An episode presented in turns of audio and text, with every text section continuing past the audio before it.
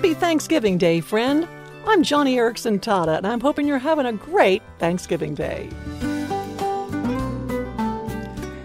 There is so much to be grateful to God for on this day, and you know as well as I do, God makes much, He makes very much of a spirit of gratitude. Give thanks. And that perhaps is the bottom line, isn't it? For the contented Christian? Because I tell you, sure seems there are a lot of discontented Christians these days. We are so dissatisfied with so many things, and we wonder if God made a mistake when He planned His will for our lives. We're so discontent. I mean, there is hardly a Christian who hasn't looked into the future he questions, what is God's will for my life?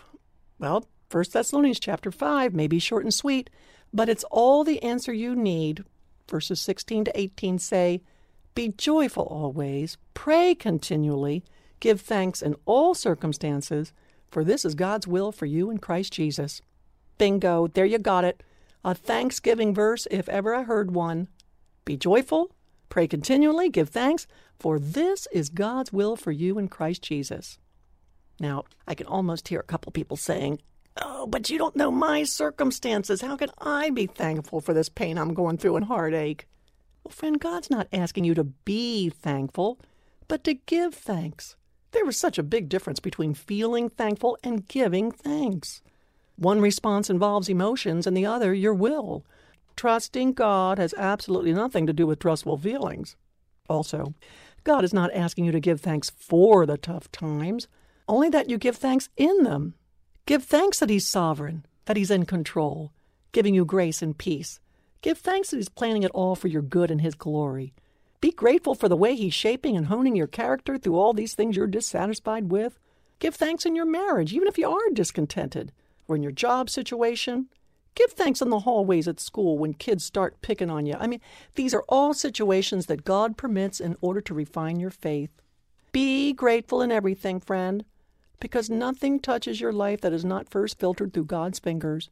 His will for you is perfect. It even says that in Romans chapter 12. You are to prove daily that God's will for you is good and acceptable and perfect. You know, this thing about uh, giving thanks and everything became my anchor when I was first paralyzed. I just had to grit my teeth and willfully give thanks for everything from that hospital breakfast of cold cornmeal mush to the grueling hours of daily physical therapy. But many months later, a miracle occurred. I began to feel thankful. My brighter attitude enabled me to give thanks for greater things. And later on, another miracle happened. I was able to rejoice in my suffering. Finding God's specific will for my life was, well, was almost incidental, almost beside the point. I just happened to stumble upon the will of God for my life as I daily made 1 Thessalonians 5 the anchor of my soul.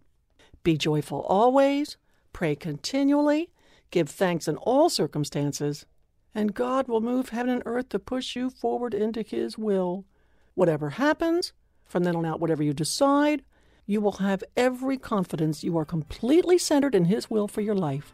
And speaking of God's will and giving thanks, don't forget to visit us at joniandfriendsradio.org and ask for your free copy of my booklet, Access to God, in which I share so many beautiful four colored prints of my artwork, as well as the key scriptures that brought me to Christ when I first became paralyzed.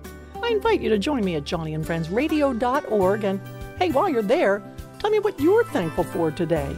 You may already know God's will for your life, but giving thanks is one way, the best way, to know His heart.